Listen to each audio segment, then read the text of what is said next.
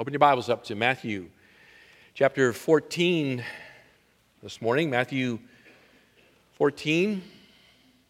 Message is entitled uh, Walking on the Water this morning. Walking on the Water. We're going to be looking at this really amazing miracle.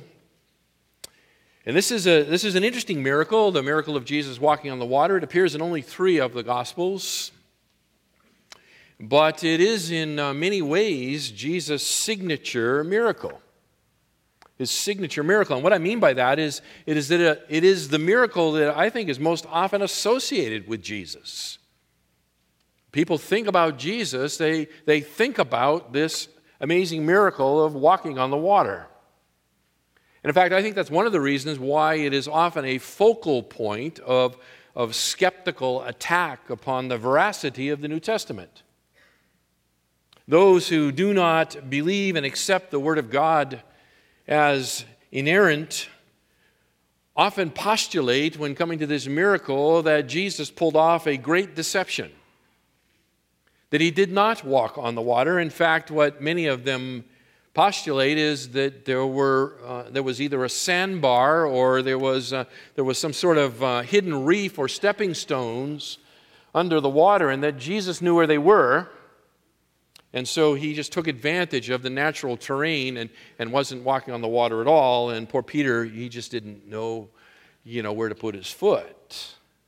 And I don't know about you, but I think that is absolutely nonsense. And I think the amount of faith necessary to believe such foolishness in light of the clear teaching of the Word of God is actually staggering. But I, this is an interesting miracle Jesus walking on the water. It is common knowledge and I think because it is common knowledge, it, it has sort of passed into our culture. Years ago, when I used to work in banking, and I think the expression probably still finds its way into the business world, people will talk about a particular employee or, or candidate for, for a job who is, who is really quite outstanding in their abilities as a water walker. We need to hire this person, they are a, a water walker. Sometimes the, uh, the expression finds itself in, the, in a business context when people will use it to, to speak of their own limitations, particularly if uh, they have failed to, uh, to accomplish a certain set of tasks that has been assigned to them.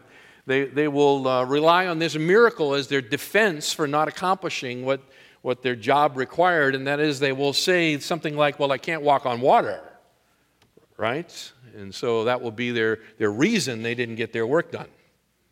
Well, I want to I wanna let you in on a secret this morning. Okay, you ready? Listen carefully. I'm going to let you in on a secret. Uh, there were only two men who ever walked on water. Only two. And one of them only lasted for a, a moment or two. The truth of the matter is, uh, and the point of it all is that nobody can walk on water but the Lord Jesus Christ. Nobody can walk on water. I have pulled enough kids out of my swimming pool through the years to know this to be an absolute reality. They have tried, uh, but they can't walk on water. This is, it stands out among Jesus' miracles, I think, as, as a clear and cogent sign of the divinity of Jesus Christ.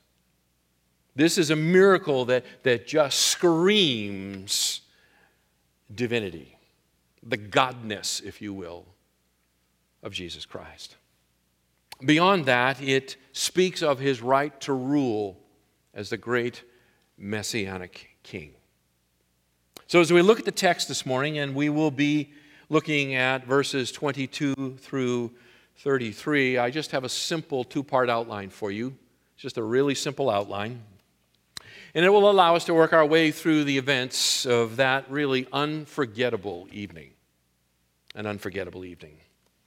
The first simple part of this outline is this it's in verses 22 and 23, and it's this that Jesus diffuses the situation.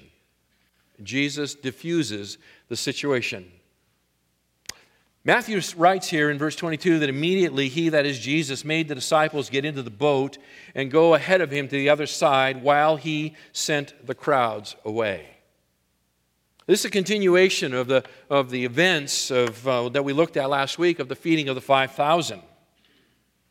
Jesus had fed this, uh, this amazing crowd of, of 5,000 men, plus women and children, and as we said last time, perhaps as many as 15 to 20,000 individuals fed from a boy's lunch, a few tortillas, and a couple of sardines.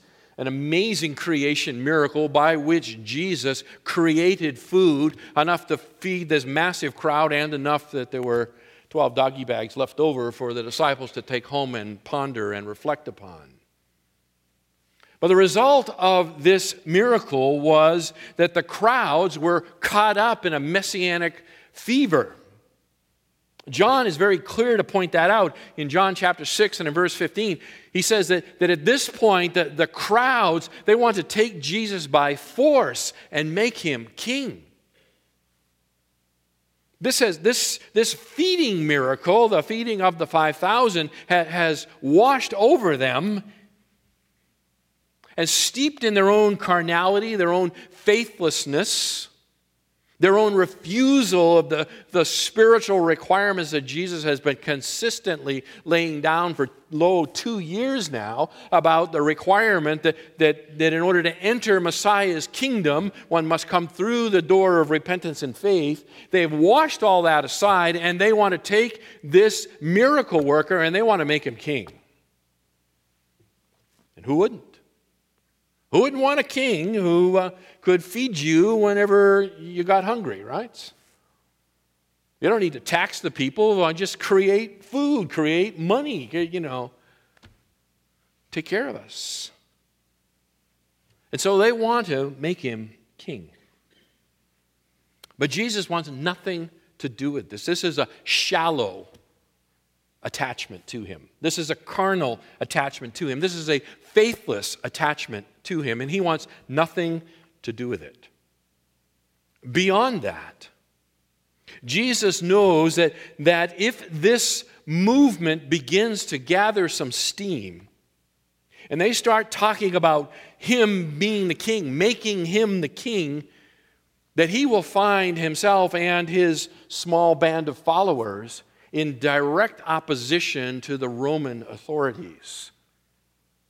You remember just a little bit earlier here in the chapter, it, it, talked about Herod having John the Baptist executed. And, and one of the reasons Josephus tells us that, that John well, the Baptist was executed by Herod was because Herod was afraid of John and his, his persuasive powers over the people, that it was going to result in a rebellion.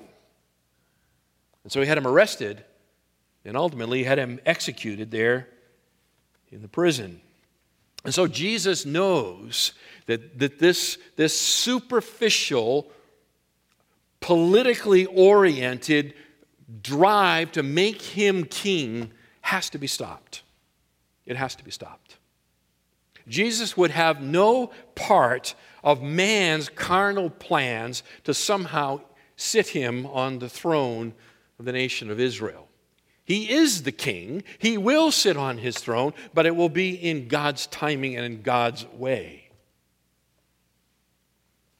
You see it very, very clearly. Jesus says it as much in, in John chapter 18. John 18, when he is standing before Pilate, verses 36 37, Pilate wants to know, so, you know, are you a king or not? And Jesus answers and he says, My kingdom is not of this world. That is, my kingdom doesn't originate in the way the kingdoms of this world originate. If my kingdom were of this world, if my kingdom were to, to come in the way that worldly kingdoms come, then my servants would be fighting so that I would not be handed over to the Jews. But as it is, my kingdom is not from this realm. Therefore, Pilate said to him, So you are a king. And Jesus answered, You say correctly that I am a king. For this I have been born, and for this I have come into the world to testify to the truth. Of course, Pilate, in his cynicism, says, What is truth, right? And thus crucifies his own soul. Jesus will have no part of this earthly effort to overthrow Rome and to establish him under the terms of an unbelieving nation as king of Israel. So he has to diffuse this situation. He has to put an end to it. And he, and he needs to move quickly. He needs to move quickly. And that's exactly what is indicated here. He acts with haste. You see it, verse 22, Matthew 14. Immediately. He doesn't wait. Immediately, he made the disciples get into the boat and go ahead of him to the other side while he sent the crowds away. Notice that it says he made the disciples get into the boat. You see that? He didn't say, You guys, you want to get in the boat? Uh, it's a nice day for a, for a row. It's actually a very, very, very strong Greek word. Could easily be translated, He compelled them to get into the boat. You kind of get this idea. He looked at him and he said, Get in the boat.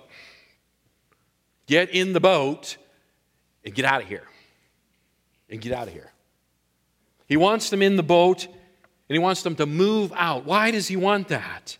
He wants them to get away from these crowds.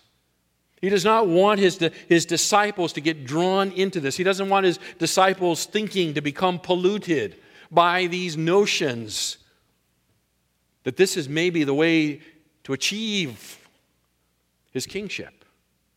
It's very seductive, it's very appealing.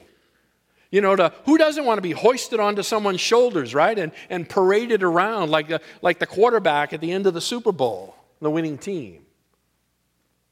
Jesus knows that his disciples are vulnerable. So the last thing he wants is for them to get drawn into this. And so he dismisses them. He, he moves them out very, very quickly. It also provides him with the, with the opportunity, the time to, to do what he originally intended to do when, when they got into the boat and they traveled across the, the Sea of Galilee, across the lake there, to, to arrive at this secluded place, verse 13. Jesus had withdrawn to a secluded place. Now, you remember, uh, when he got there, the crowds were there. They, they had heard, overheard perhaps him, their plans, and they had, they had gotten there ahead of him. So he gets off the boat, the crowds are there, the, the needy are there, and Jesus puts his plans on the shelf, and he, and he ministers all day long to these people. But that wasn't why he went there. He went there so, so that he could be alone so he would have some time to pray. So he, he wants to get rid of the crowds and he wants to get rid of the disciples. Furthermore, he wants, to, he wants the disciples to have some time to, to ponder what they have just witnessed in the feeding of the 5,000. They need to think about it. They need to internalize it. They need to, to consider its implications. So he puts them in the boat and he, and he puts the 12 doggy bags with them. And, and he sends them off. The idea is think about it, guys. Think about this whole situation. Who am I? Who am I? We know this is uh, true, by the way. Um, not speculating on this, but Mark's gospel, in a parallel account, Mark 6 52, Mark says that, uh, that actually uh, they had not done what Jesus intended to ponder on it, to consider its implications, to, to understand its, the, the, what was being taught by it all. Mark says they had not gained any insight from the incident of the loaves. I know it's hard to believe, particularly for us who are so spiritually minded. They're in the boat, rowing away with a doggy bag at their feet, and they, and they miss the whole point. But they were not supposed to miss the point, they were supposed to get the point. So he sends the disciples away, he sends the crowds away. Because his original intent in going there was to pray, to be alone. Verse 23 After he'd sent the crowds away, he went up on the mountain by himself to pray. And when it was evening, he was there alone. Jesus wanted, Jesus needed time alone to pray. And so he dismisses all the distractions so that he can be alone to pray. Now, how long did he pray? That's where it gets really interesting. According to uh, verse 25, it says, In the fourth watch of the night, Jesus came to them walking on the sea. Verse 23, he went by himself to pray, and, and it was evening. I told you last week that the, the Greek word used here, translated evening, can, can refer to any time from, you know, sort of uh, middle of the afternoon and, until after the sunset. It's probably speaking after sort of the sunset time here. Now, the Roman world was, uh, was divided. They, they divided it into what they call watches. So, from 6 p.m. to 6 a.m., the, the Roman world was divided into four watches. Okay? So, they had four three hour watches. And if, uh, if you were on guard duty, you know, you'd be on guard duty for three hours and then you'd be relieved and another watch would, would come. This miracle, we're told here, takes place in the fourth watch of the night, verse 25. What that means is that it's sometime between 3 and 6 o'clock in the morning, 3 a.m. to 6 a.m. Now, Jesus had started praying at sunset, verse 23. He comes walking on the water in the fourth watch of the night, sometime after 3 in the morning. How long did Jesus pray? Try nine hours. Try nine hours. It's a long time to be alone. What did he pray about? For nine hours. We don't know. The answer is we don't really know. We could speculate, and I don't mind doing that. I think, in, in light of the context of, of what's happening here, I suspect that, that he is wrestling with his father over the, the progress of the messianic mission. The rejection that he has, he has received and is receiving all over Galilee.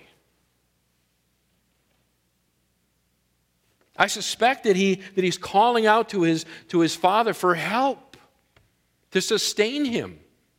I suspect he's, he's praying for his disciples that, that they don't get caught up in this messianic fever and, and get drawn off or become afraid of the religious authorities and, and pull back. I suspect he's praying about the Father to give him reassurance that this is indeed the path that he must walk. I don't know for sure. But I suspect these are the kinds of things that, that occupied him alone on that mountain as he prayed for nine hours. Jesus diffuses the situation. Secondly, Jesus displays his sovereignty. Now we get into the miracle itself. Jesus displays his sovereignty. Verse 24. But the boat was already a long distance from the land battered by the waves, for the wind was contrary. And in the fourth watch of the night, he came to them walking on the sea. Now, I don't know about you, but, but I think one of the amazing things about this account of the miracle and the, the corresponding accounts in the other Gospels is the way it's presented without a lot of buildup, a lot of fanfare. And in fact, it's, it's sort of presented as, as kind of a, a practical solution to an immediate problem. That's how it comes across. In other words, Jesus uh, needs to be reunited with his disciples, and so the shortest distance between any two points is a straight line. So that's how he gets there. This is, this is what happened, I think. Just trying to put together clues. He had, he had evidently sent his disciples away. Mark chapter 6, verse 45 says he, he had sent them to Bethsaida. Now, Bethsaida just is on the eastern shore, just a, a little bit north of where they were, where the, the feeding of the 5,000 took place, because that took place in a secluded area. And so I think what basically happened is, is he had put his disciples in the boat and he had said, okay, you guys take off, row up the coastline here till you get to Bethsaida and wait for me. I'm going up on the mountain and pray. When I finish praying, I won't be long. I'll come and meet you in Bethsaida and then we'll, we'll get into the boat and we'll cross over to Capernaum. So they did. The problem is that uh, Jesus prayed longer than everybody thought, longer than he had planned. And so uh, the disciples eventually set out for Capernaum. It's about three to four miles west of where they are in Bethsaida. But a storm comes up. A storm came up and, and it blew them off course. And it, and it drastically slowed their process. So, so, according to John chapter 6 and verse 19, they had, they had proceeded three to four miles by this time. They've been rowing all night long. But they only had to go about three miles. But they were right into the teeth of the storm. It says here that, that there's a headwind the wind was contrary. The idea is there's a headwind. It, it's coming from the west. It's, it's pouring down from the, from the high ground of Galilee on the west, and, and it's funneling through the canyons that, that, that occupy the north shores there the Sea of Galilee, the lake there. And as it comes through the canyons, it intensifies and it hits the surface of the water and it tears it up and it, and it begins to really churn the water and there's, there's these massive waves and they're, and they're battering the rowboat and there's a, there's a headwind against them and they're just not making any progress. In fact they're even blown off course. All right they're a long distance from the land verse 24 then there's jesus. He's finally finished praying. You know he says amen now he's got to join his disciples. And, and, and so he sets off. Shortest distance between any two points. He's going to meet him in Capernaum. Straight line. He starts out across the water. Mark tells us, Mark chapter 6, verse 48, he was intending to pass them by. Kind of interesting, huh? See you guys. You know, catch you, catch you when you get there. He's going to meet them on the other side. And it's at this point, as he's, as he's walking on the water, just making his way to Capernaum, that he encounters the disciples and, and he encounters Peter, and, and they encounter him. And this encounter is going to be unlike anything that they have ever experienced in, in their entire lives and in all their time with Jesus. This is going to be something else. Because at the end of this, at the end of this encounter, they are going to voice the most remarkable confession of faith. It's going to be stunning. But first, Peter and by extension the rest of the disciples are going to get rebuked by Jesus.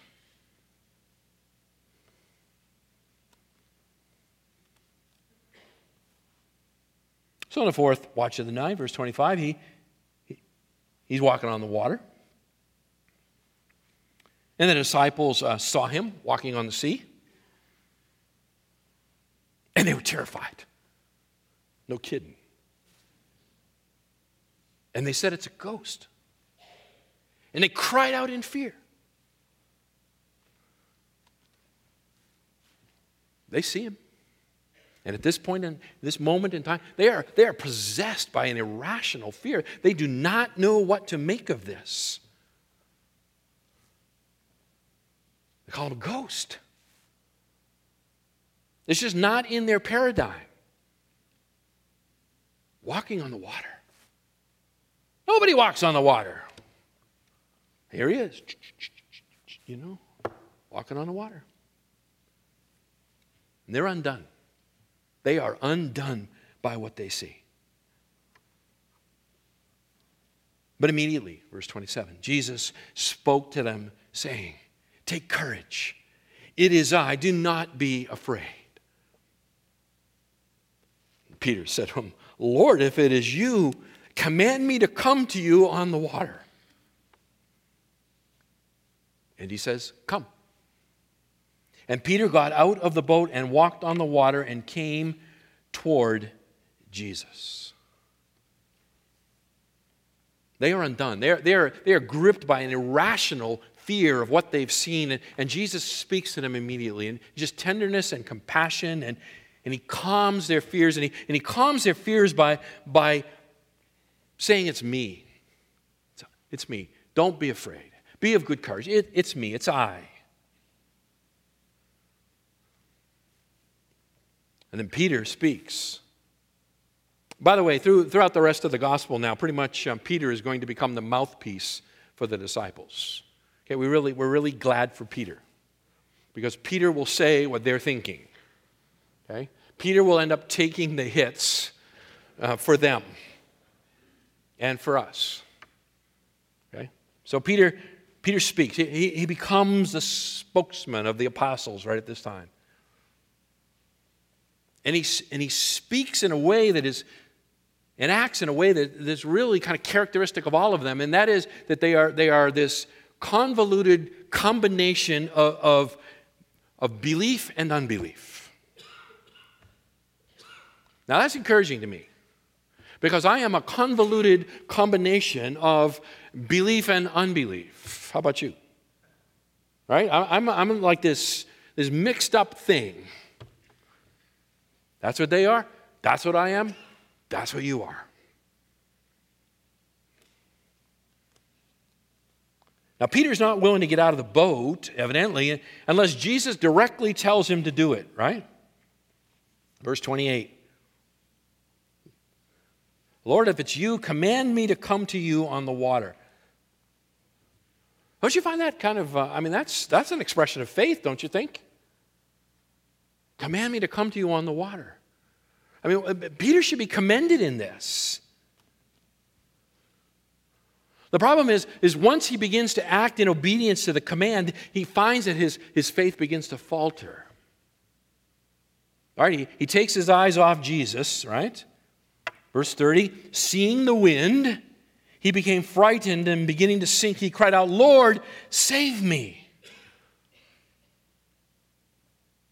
What a, what a wonderfully human and identifiable man Peter is. He's got strong faith, faith enough to get out of the boat. And then he has weak faith because there's not strong enough to sustain him once he does. Of the 11, what are they doing? You know, they're kind of hanging on to the, to the gunnels, right? None of them are saying, "Let you know, tell me to get out and I'll do it.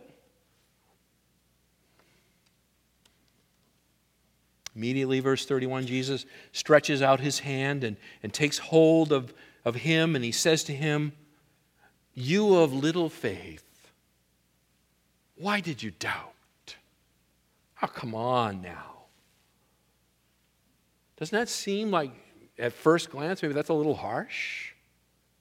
I mean, after all, Peter got out of the boat. But Jesus criticizes him. It's a, it's a kind of a strong uh, expression here. You have little faith. Basically, you know, hey, midget faith. You know, that it's kind of the Greek expression there, midget faith. And in criticizing Peter, I, I believe by extension he's criticizing all the disciples. And he's criticizing them for, for an inadequate faith, a, a faith that, that demonstrates itself in doubting. Doubting. Interesting word here, doubting.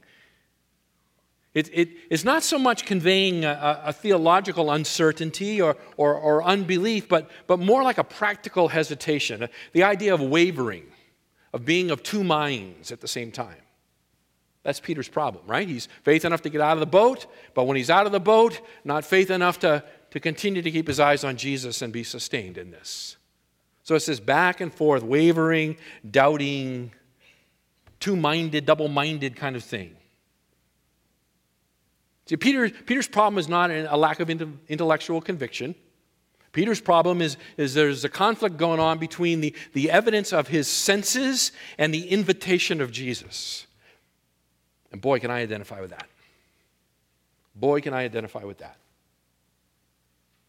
Right? The Word of God and everything I see, everything I feel, everything I hear. I get tossed to and fro. And so do you. So do you. This, uh, this uh, interesting word here, translated doubting, it, it's only used on one other time in the New Testament, interestingly. And Matthew is the one who records it for us, and it's in Matthew 28. Take you over there, verse, uh, verse 17 is where it appears. But Matthew 28, verses 16 and 17, this is after the, uh, the resurrection of Jesus, right? And he, is, he has been with them for a period of time. Verse 16, Matthew 28. Uh, but the eleven disciples proceeded to Galilee, to the mountain which Jesus had designated. And when they saw him, they worshiped him, but some were doubtful. Same word. Some were, were um, of two minds, some were hesitant. Some were having problems reconciling the, the, the conflicting evidences of their senses and, and the Word of God. Very, very human place to be for believers. Very, very human place, natural place, understandable place at one level, yet not a commendable place.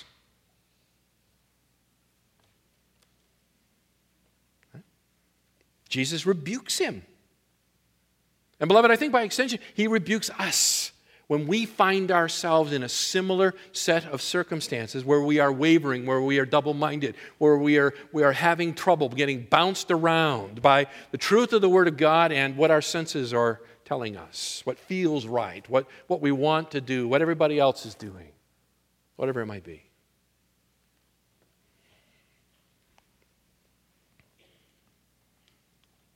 So immediately Jesus stretches out his hand and he, and he takes hold of him, right? Verse 32 and they get into the boat and the wind stops. How far did Peter walk on the water? We don't know. text doesn't say. It doesn't say. It does say, though, that once uh, Jesus grabs his hand, the, the two of them are in the boat and the wind stops. Interestingly, John 6.21 adds that not only did the wind stop, but immediately the boat is at Capernaum just lends further to the understatement of this amazing miracle. Right? The wind stops and the boat arrives at its destination.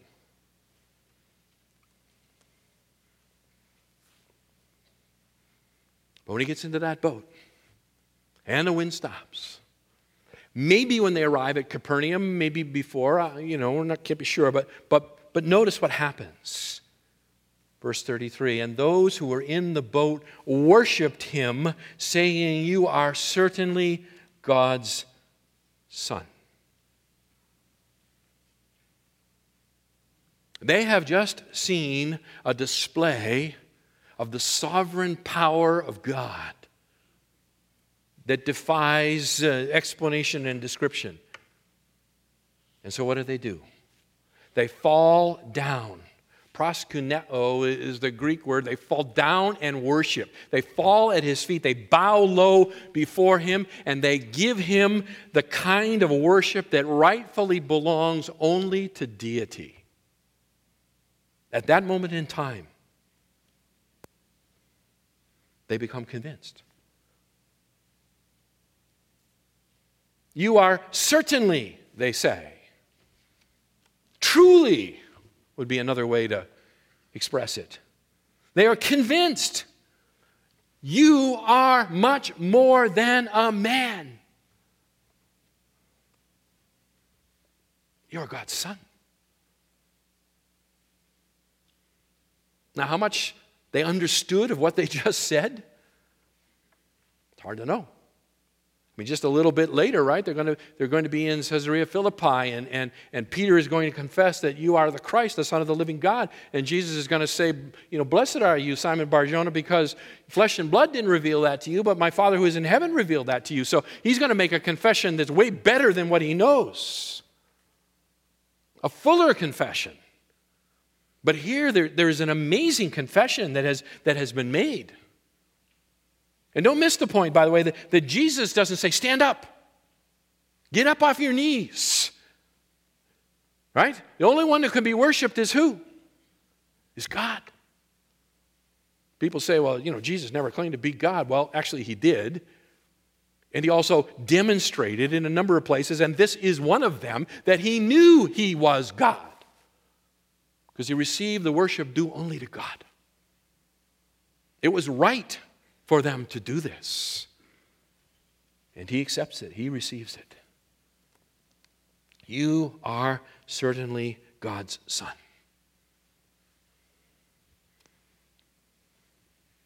Now, it's not all over for them, to be sure.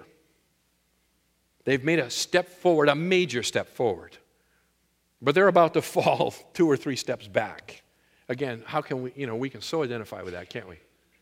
This is a, this is a, a uh, it's like watching a, a, a one year old learn to walk, you know. They're kind of careening around and, and uh, in their faith. Sometimes they'll speak better than they know. And then they'll, then, then they'll turn back around and, and, they'll, and they'll do something that, is, that sort of contradicts everything they've just said. Unless we be too hard on them, it's, it's often our experience too. But they have, this is a major incremental step for them. They, they have a growing understanding of who the person of Jesus is. It's going to continue to grow, it's going to continue to develop, it's going to continue to fill out and, until after his resurrection, right? And at his ascension, he'll send them to, to turn the world upside down, and that's what they'll do. They're not ready for it yet.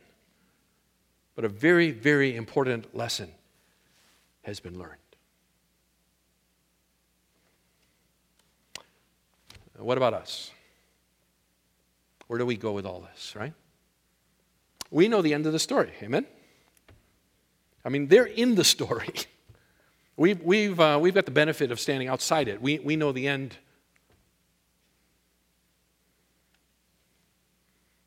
So, our, our growth in, in understanding the person of Jesus Christ benefits from standing on their shoulders. What they learned, we have learned. But we still need to be reminded of truth. We need to be reminded of truth. And I think that's what, how I want to just kind of finish this this morning. Is take just a little bit of time and, and, and remind you of the story all the way through to the end. Who is this one? Who are you? And, and what have you come to do? So, some time ago, I, I wrote down a, a series of kind of propositions that sort of spell it out. I'm just going to quickly review them for you. I think we have them as, as slides. So, so as, as these truths just, as you just kind of listen and, and look, let the Spirit of God use them to, to bathe your heart. And particularly as we're going to be turning to the, to the Lord's Supper here soon, and let this truth resonate with you. You ready? Here we go.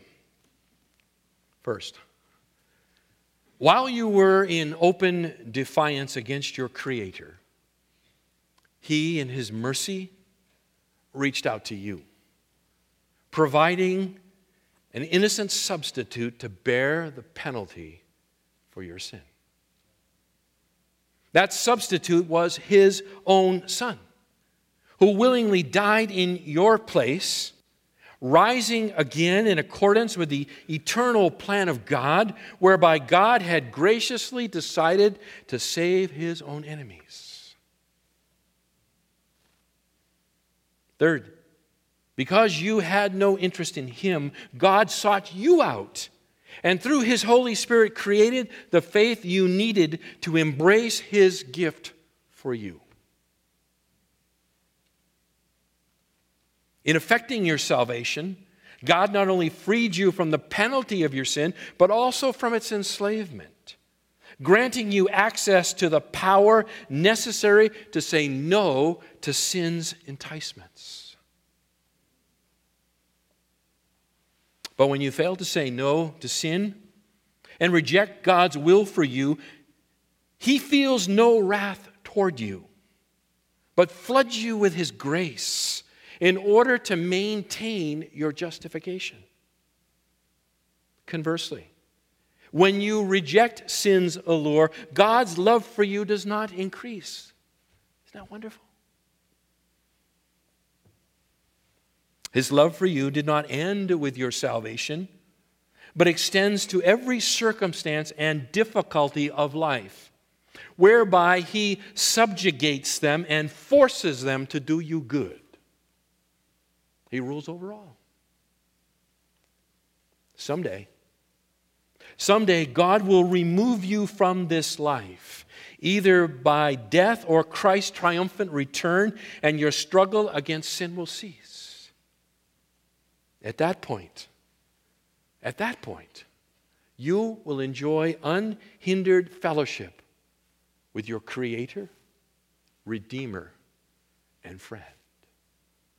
Beloved, that's what Jesus has done for us. Praise God for a salvation so comprehensive, so powerful, so free. If you have not received the gift of eternal life, Jesus offers it to you even now. If you will but there in your seat in the, in the privacy of your own mind, if you will confess to Him, God, I have been in rebellion against you. I, I have tried to run life my own way. And I have failed to rule myself and everything else. I, I have made a mess of it.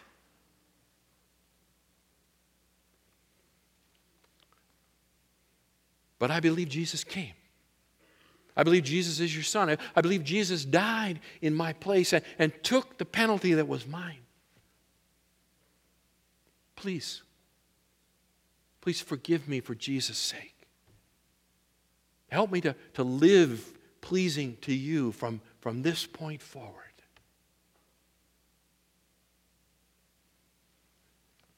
If you pray that prayer, believing in your heart, truth of who Christ is, and God will save you. Let's pray. Our Father, we are amazed, absolutely amazed when we encounter Christ in the pages of Holy Scripture.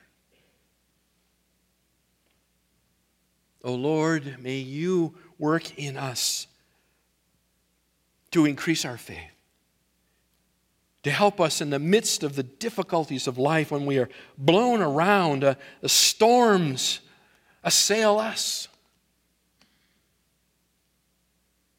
Help us, O oh Lord, to believe to hang on to Christ,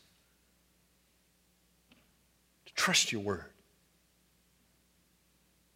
O Lord, for anyone here this morning who is in that place where they have yet to know Jesus, may your Spirit work in them even at this moment and, and create in their heart the, the faith they need to believe. Then let us come to this table together to proclaim the reality of the death, burial, and resurrection and future coming of Jesus Christ. For it's in his name we pray. Amen.